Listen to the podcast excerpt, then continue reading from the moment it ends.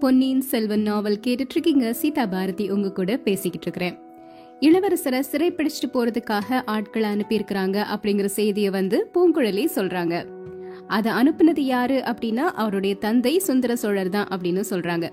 உடனடியா அவங்க கிட்ட நான் போகணும் அப்படின்னு முடிவெடுக்கிறாரு இளவரசர். அதுக்கு வழிகாட்டுறதுக்கு பூங்குழலிய கேட்டுக்கிறாரு. பூங்குழலியும் அதுக்கு சம்மதிக்கிறாங்க. ஆனா சேனாதிபதி வந்தியத்தேவன் ஆழ்வார்க்கடியான் எல்லாருமே இளவரசருக்கு பாதுகாப்பு தர்றதுக்காக கூடவே வந்துட்டு இருக்கிறாங்க அந்த சமயத்துல திடீர்னு ஒரு அம்பு இளவரசர் மேல பாயறதுக்காக வருது. அதனால இளவரசர் ஒரு முடிவெடுக்கிறாரு. பூங்குழலி கூட யானை மீது ஏறி போகணும் அப்படின்னு சொல்லிட்டு யானை மேல ஏறிக்கிறாரு. பூங்குழலியும் இளவரசரும் யானை மேல இருக்கிறாங்க.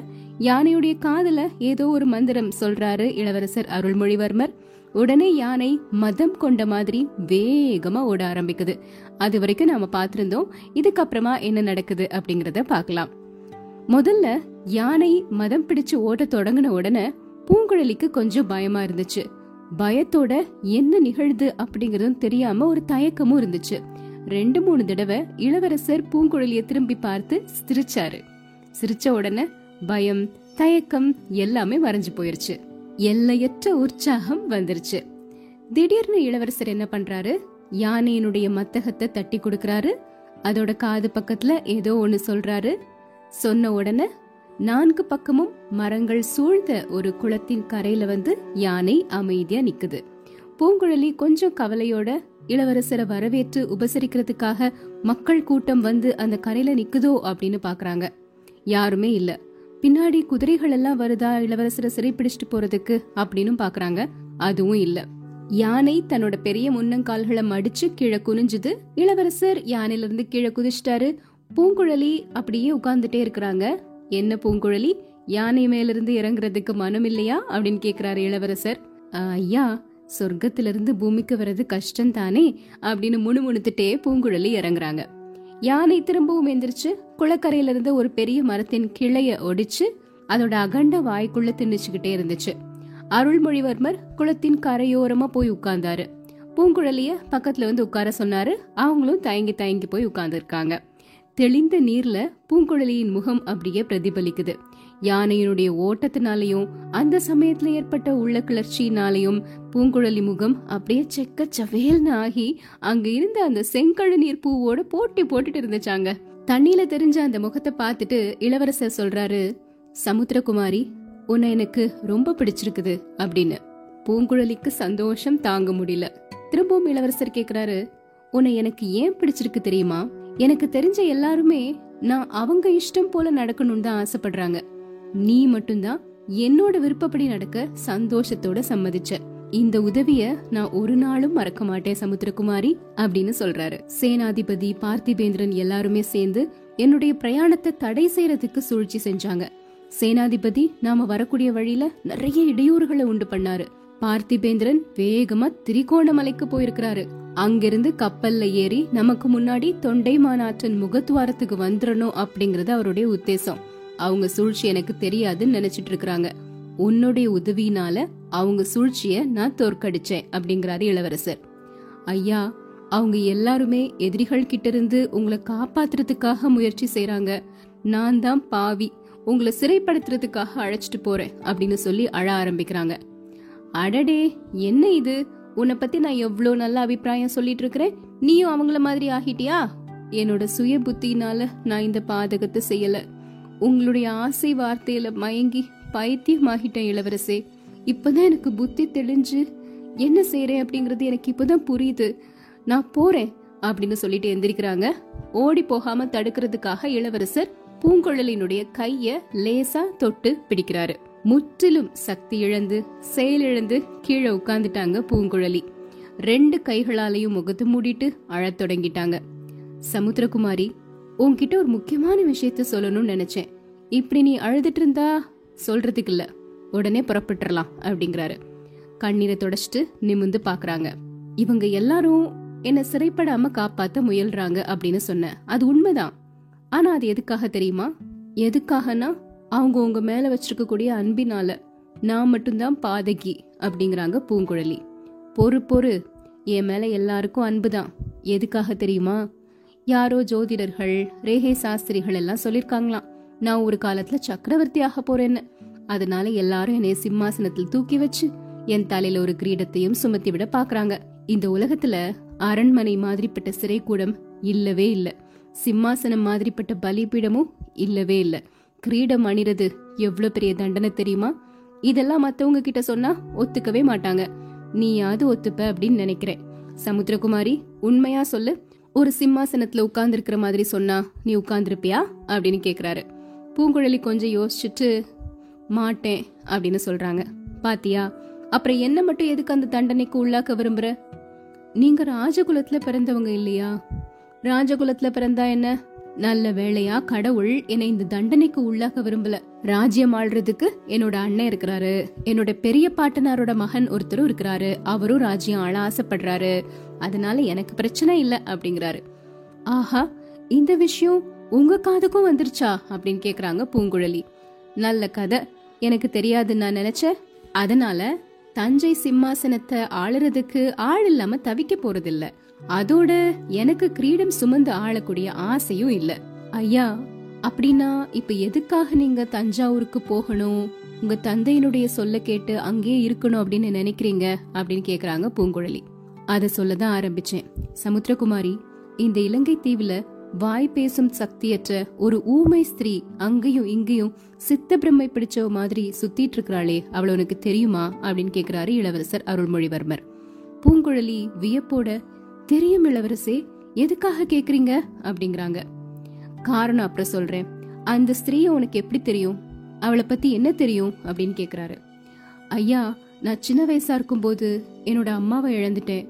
அப்புறம் எனக்கு அம்மாவோட அன்பை கொடுத்தது அந்த அம்மா தான் அவங்க என்னுடைய குரு என்னோட தெய்வம். அவங்கள பத்தி வேற என்ன கேக்குறீங்க? இல்ல அந்த மூதாட்டிக்கு நிரந்தரமா தங்கக்கூடிய இடம் ஏதாவது இருக்குதா? எப்பவுமே சுத்திக்கிட்டே தான் இருப்பாங்களா? கோடிக்கரையிலிருந்து இலங்கை நெருங்கி வரும்போது பூதத்தீவுன்னு ஒரு தீவு இருக்கு. அங்க ஒரு பாறை குகை இருக்குது. அங்கதான் அந்த அம்மா பெரும்பாலும் இருப்பாங்க. அந்த இடத்துல தான் நான் உங்களை முத முதல்ல பார்த்தேன். அங்க நீ என்ன பாத்தியா? ஆமா அந்த பாறை குகையில கொஞ்சம் அழகான சித்திரங்களை அந்த அம்மா எழுதியிருந்தாங்க. அந்த சித்திரங்கள்ல உங்க உருவத்தையும் பார்த்தேன். அப்புறம் ஒரு நாள் கோடிக்கரையில உங்களை நேர்ல பார்த்த உடனே பிரமிச்சு போயிட்டேன். ஓஹோ இப்ப எனக்கு எல்லாம் தெரியுது. விஷயங்கள் எல்லாமே விளங்குது. சமுத்திரகுமாரி அந்த மூதாட்டிக்கும் எனக்கும் இருக்கக்கூடிய உறவை பத்தி உனக்கு தெரியுமா? அப்படின்னு கேக்குறாரு இளவரசர். ஏதோ உறவு இருக்கணும் அப்படின்னு யூகிச்சேன். ஆனா என்ன உறவுன்னு தெரியாது. பூங்குழலி அந்த மூதாட்டி என்னுடைய பெரியம்மா. நியாயமா தஞ்சாவூர் சிம்மாசனத்துல வீற்றிருக்க வேண்டிய பெருமாட்டி அவங்க தான் கடவுளே அப்படியா? ஆமா ஆனா விதியுடைய எழுத்து வேற விதமா இருக்கு. யார் என்ன செய்ய முடியும்? என்னோட தந்தையின் உள்ளத்துல ஏதோ ஒரு ரகசிய துன்பம் இருந்து வேதனைப்படுத்திட்டே வருது அப்படின்னு சில சமயம் எனக்கு தோணும். அதோடைய உண்மைய நான் இப்பதான் கண்டுபிடிச்சேன்.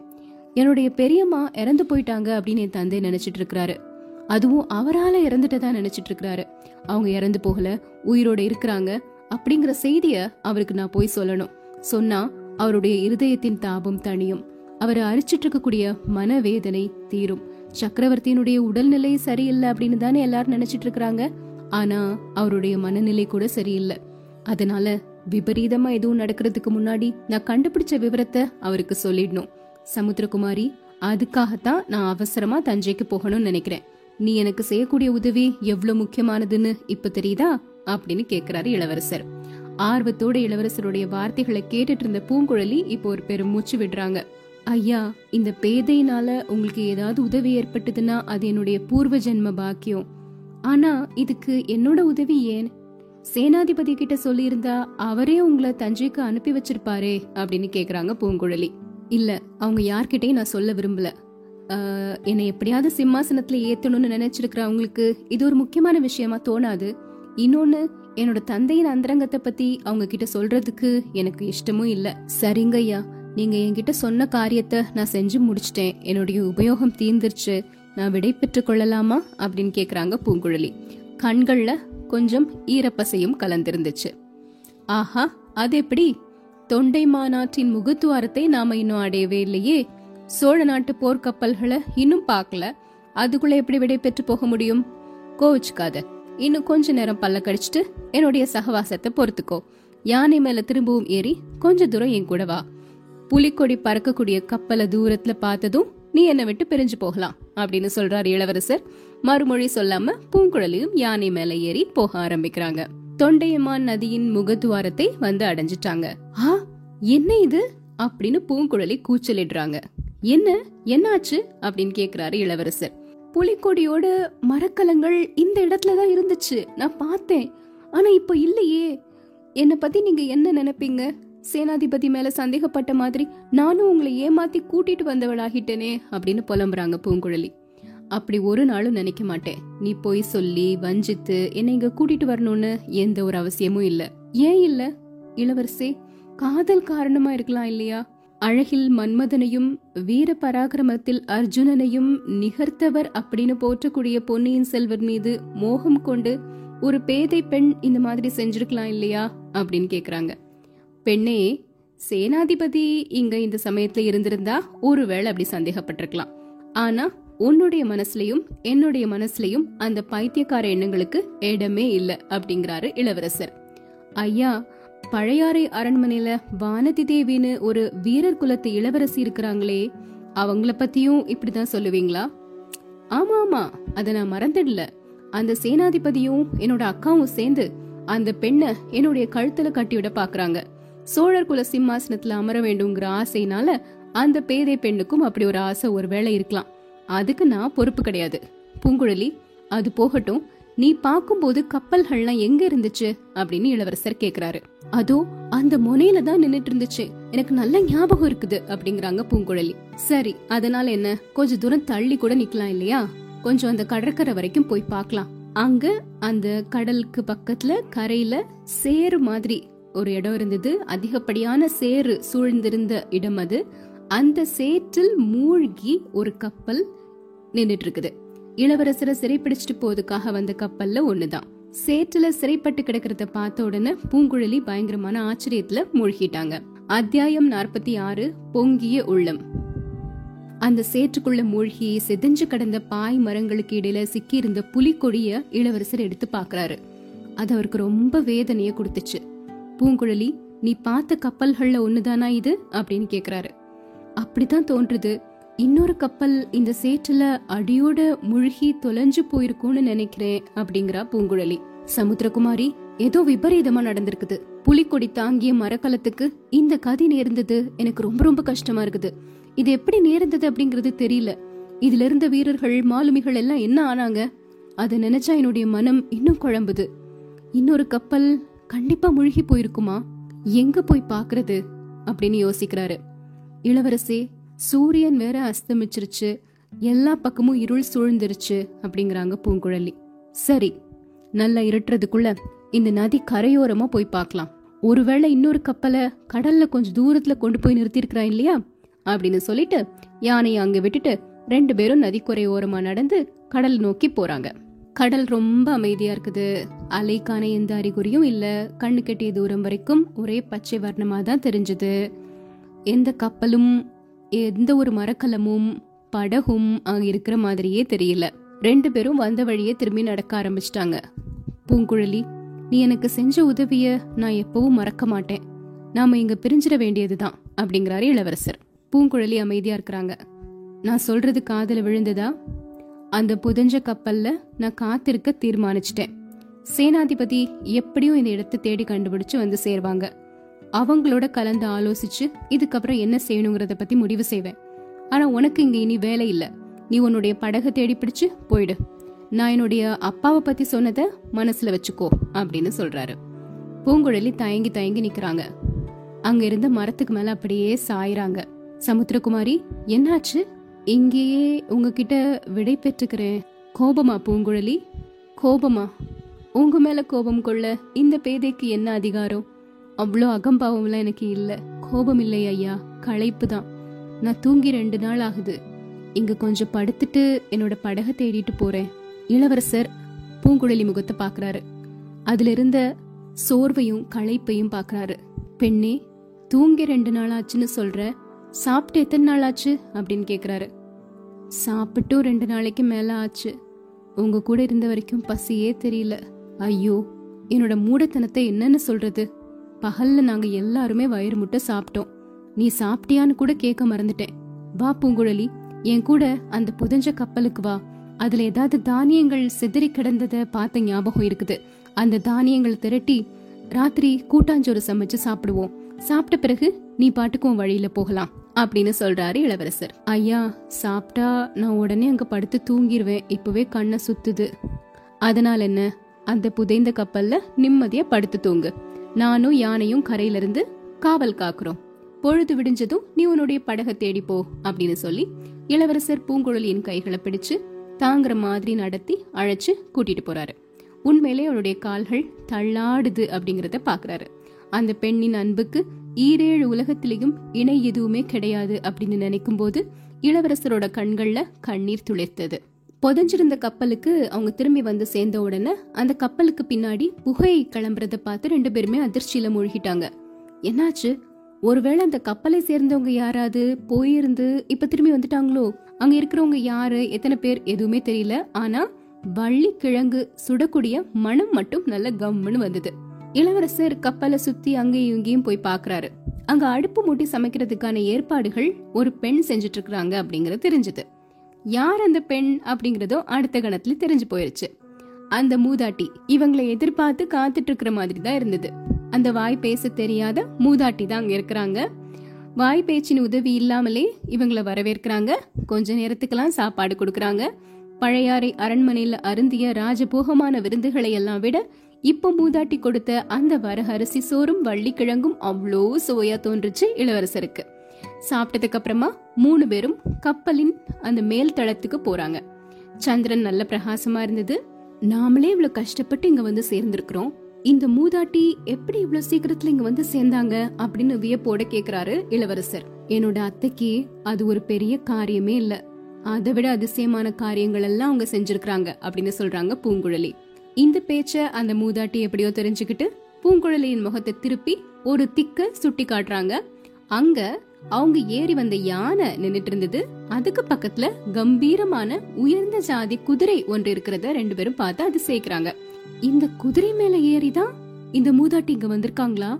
அவங்களுக்கு குதிரை ஏற தெரியுமா? அப்படின்னு கேக்குறாரு இளவரசர். அத்தைக்கு தெரியாதது ஒண்ணுமே கிடையாது. குதிரை ஏற்றம் யானை ஏற்றம் எல்லாமே தெரியும். படகு வலிக்கு தெரியும். சில சமயத்துல காற்றுல ஏறி பிரயாணம் செய்வாங்களோ அப்படின்னு கூட நினைக்க தெரியும். அவ்வளவு சீக்கிரம் ஒரு இடத்துல இருந்து இன்னொரு இடத்துக்கு வந்துருவாங்க. எப்படி வந்திருப்பாங்க அப்படின்னு நமக்கே ஆச்சரியமா இருக்கும். இளவரசர் அதை கேட்டுக்கிட்டே அந்த கரையில மேய்ஞ்சிட்டு இருந்த குதிரையின் கம்பீர தோற்றத்தை பாக்குறாரு அரபு நாட்டுல வளரக்கூடிய இந்த உயர்ந்த ஜாதி குதிரை எப்படி இங்க வந்துச்சு? இந்த மூதாட்டிக்கு எப்படி கிடைச்சது அப்படின்னு யோசிச்சாரு. பூங்குழலி இத பற்றி அந்த மூதாட்டி கிட்ட கேக்குறாங்க. அவங்கள ஊமை ராணி அப்படின்னு சொல்லலாம்னு சொல்லிட்டு கல்கி எழுதியிருக்கிறாரு. சோ நாமளும் இதுக்கப்புறமா ஊமை ராணி அப்படின்னே சொல்லலாம். யானை இரவு துறைக்கு பக்கத்துல இந்த குதிரை கடல்ல இருந்து கரை ஏறியது அப்படின்னும் தெரி கெட்டு பிரமிச்சு நின்னுட்டு இருந்துச்சு அப்படின்னும் ஊமை ராணி அத அன்போடு தட்டி கொடுத்து வசப்படுத்தி அதன் மீது ஏறி இங்க வந்ததாகவும் அவங்களுடைய சைகை பாஷையில சொல்றாங்க. அதை கேட்ட உடனே இளவரசருடைய வியப்பு ரொம்ப அதிகமாகிருச்சு. பேசிட்டு இருக்கும் போதே பூங்குழலியினுடைய கண்கள் அப்படியே மூடிக்கிறதை இளவரசர் பாக்குறாரு. முன்னாடியே தூக்கம் வருது அப்படின்னு சொன்ன நீ போய் படுத்துக்கோ அப்படிங்கிறாரு இளவரசர். சொன்ன உடனே பூங்குழலி அங்கிருந்து கொஞ்சம் தள்ளி போய் பக்கத்துல இருந்த ஒரு பாய் ஒன்றை எடுத்து போர்த்திக்கிட்டு படுத்து தூங்கிட்டாங்க. இப்போ ஊமை ராணி இளவரசர் பக்கத்துல வந்து அவருடைய தலைய அன்போட கோதி விடுறாங்க. அவருடைய ரெண்டு கன்னங்களையும் பூவை தொடுற மாதிரி தன்னுடைய வலிய வைரமேறிய கரங்கள்னால மிருதுவா தொட்டு பாக்குறாங்க. இளவரசருக்கு கொஞ்ச நேரம் என்ன செய்யறதுனே தெரியல. அப்புறம் அந்த மூதாட்டியின் பாதங்களை தொட்டு கண்கள்ல ஒத்திக்கிட்டாரு. அந்த கரங்களை பிடிச்சு தன்னுடைய முகத்துல வச்சுக்கிட்டாரு. ஊமை ராணி சமிக்ஞையினால இளவரசரையும் படுத்து தூங்க சொல்றாங்க. நான் காவல் இருக்கிறதாகவும் நீங்க கவலையின்றி தூங்குங்க அப்படின்னு சொல்றாங்க. இளவரசருக்கு தூக்கம் வரும் அப்படின்னு நினைக்கல. இருந்தாலும் அவங்கள திருப்திப்படுத்துறதுக்காக படுக்கிறாரு. எப்படியோ அவரை மறந்து கொஞ்ச நேரம் அப்படியே தூங்கிட்டாரு. பொழுது விடியக்கூடிய சமயத்துல பூங்குழலி குதிரையின் காலடி சப்தம் கேட்டு கண்ணு விழிச்சுக்கிறாங்க. பார்த்தா ஊமை ராணி குதிரை மேல ஏறி புறப்படுறதுக்காக கிளம்புறாங்க. அவங்கள எப்படியாவது தடுக்கலாம் அப்படின்னு பூங்குழலி ஓடுறாங்க. ஆனா பூங்குழலி கப்பல்ல இருந்து இறங்கி கரைக்கு போறதுக்குள்ள குதிரை பறந்து போயிருச்சு. கொஞ்ச நேரம் இளவரசர் பக்கத்துல உட்காந்து அவரையே பார்த்துட்டு இருக்கிறாங்க. இப்போ இளவரசர் உறக்கம் கலைஞ்சு எந்திரிக்கிறாரு. ஓஹோ இவ்வளவு நேரம் தூங்கிட்டேனா? பெரியம்மா எங்க? அப்படின்னு கேட்டு சுத்தி சுத்தி பாக்குறாரு. அந்த மூதாட்டி அதிகாலையிலே குதிரை மேல ஏறி போயிட்டாங்க அப்படின்னு சமுத்திரகுமாரி சொல்றாங்க. ஓஹோ சரி சரி. சமுத்திரகுமாரி உன்னுடைய களைப்பு தீர்ந்துருச்சுன்னு நினைக்கிறேன். நீயும் இனி விடை பெற்று போகலாம். என்னோட நண்பர்கள் வர்ற வரைக்கும் நான் இங்கேயே இருக்கணும். அதுவும் இந்த கப்பலை சோதிச்சு பார்க்கலாம்னு நினைக்கிறேன் அப்படிங்கிறாரு. பூங்குழலி அதோ அதோ அப்படின்னு சுட்டி காட்டுறாங்க அந்த திசையில இளவரசர் பாக்குறாரு கடல்ல ரொம்ப தூரத்துல ஒரு பெரிய மரக்கலம் தெரியுது. கடற்கரை ஓரமா ஒரு சின்ன படகு வர்றதும் தெரியுது. படகுல அஞ்சாறு பேர் இருக்கிறாங்க. ஆஹா இப்ப எல்லா விவரமும் தெரிஞ்சிரும் அப்படிங்கிறாரு இளவரசர். கப்பலை விட்டு இறங்கி கடற்கரையில போய் நிக்கிறாங்க. மரக்கலம் அவங்கள விட்டு தூரமா போயிட்டு இருந்துச்சு. படகு அவங்கள நெருங்கி வந்துட்டே இருந்துச்சு. இளவரசருக்கு ரொம்ப குழப்பமா இருந்துச்சு. தூரத்துல போயிட்டு இருக்கக்கூடிய அந்த கப்பல் ஒருவேளை என்ன சிறைப்படுத்திட்டு போக வந்த கப்பலா இருக்குமோ? அதுலதான் நானும் போயிருக்கணும். அது என்னை விட்டு தூரமா போயிட்டு இருக்குதே அப்படின்னு நினைக்கிறாரு. அது மட்டும் இல்லாம கிட்ட நெருங்கி வந்துட்டே இருந்த படகுல ஒரு ஆள் மட்டும் குறைவா இருக்க மாதிரி இருக்குது. சேனாதிபதி இருக்கிறாரு திருமலையப்பர் இருக்கிறாரு வேற வீரர்கள் இருக்கிறாங்க படகோட்டிகள் இருக்கிறாங்க. ஆனா அந்த வானர் குலத்து வீரன் வந்தியத்தேவனை மட்டும் காணும். வந்தியத்தேவன் எங்க? அந்த உற்சாக புருஷன் அஞ்சா நெஞ்சம் படைத்த தீரன் இளைய பிராட்டி அனுப்பி வைத்த அந்தரங்க தூதன். எங்க போயிட்டான் அவன்? படகுல வந்தியத்தேவனை காணும் அப்படின்னு ஒண்ணு இளவரசருக்கு ரொம்ப வேதனை அதிகமாகிருச்சு. படகு இன்னும் பக்கத்துல வந்ததும் சேனாதிபதி எல்லாருமே கரையில இறங்கிட்டாங்க. சேனாதிபதி வந்து இளவரசரை கட்டி பிடிச்சுக்கிட்டாரு ஐயா நல்ல காரியம் செஞ்சீங்க. எங்களை எப்படி கதி கலங்க வச்சிட்டீங்க? யானையினுடைய மதம் எப்படி அடங்குச்சு? இந்த பொல்லாத யானை இப்ப எவ்வளவு சாதுவா நிக்குது? இளவரசே எப்படி இங்க வந்து சேர்ந்தீங்க? எப்ப வந்தீங்க? பழுவேட்டரையர்களோட கப்பல்களை பாத்தீங்களா அவையெல்லாம் எங்க? அப்படின்னு கேள்வி மேல கேள்வி கேக்குறாரு. சேனாதிபதி என்னுடைய கதையை அப்புறமா சொல்றேன். வந்தியத்தேவன் எங்க சொல்லுங்க அப்படிங்கிறாரு இளவரசர். அந்த துடுக்குக்கார பிள்ளை அதோ ஒரு கப்பல் போகுதுல்ல? அந்த கப்பல்ல போயிட்டு இருக்கிறாரு ஏன்? அது யாரோட கப்பல்? அதுல ஏன் வந்தியத்தேவன் போறாரு? அப்படின்னு இளவரசர் கேக்குறாரு. ஐயா எனக்கு எதுவுமே புரியல. இந்த வைஷ்ணவனை கேளுங்க. இவனுக்கு உங்க சமாச்சாரத்தோட அந்த வாலிபனோட சுபாவமும் தெரிஞ்சிருக்குது அப்படிங்கிறாரு. இளவரசர் ஆழ்வார்க்கடியான பார்த்து திருமலை வந்தியத்தேவன் எதுக்காக அந்த கப்பல்ல போறாரு? சீக்கிரமா சொல்லுங்க அப்படின்னு கேக்குறாரு. இதுக்கப்புறமா என்ன நடக்குது? நாளைக்கு தெரிஞ்சுக்கலாம்.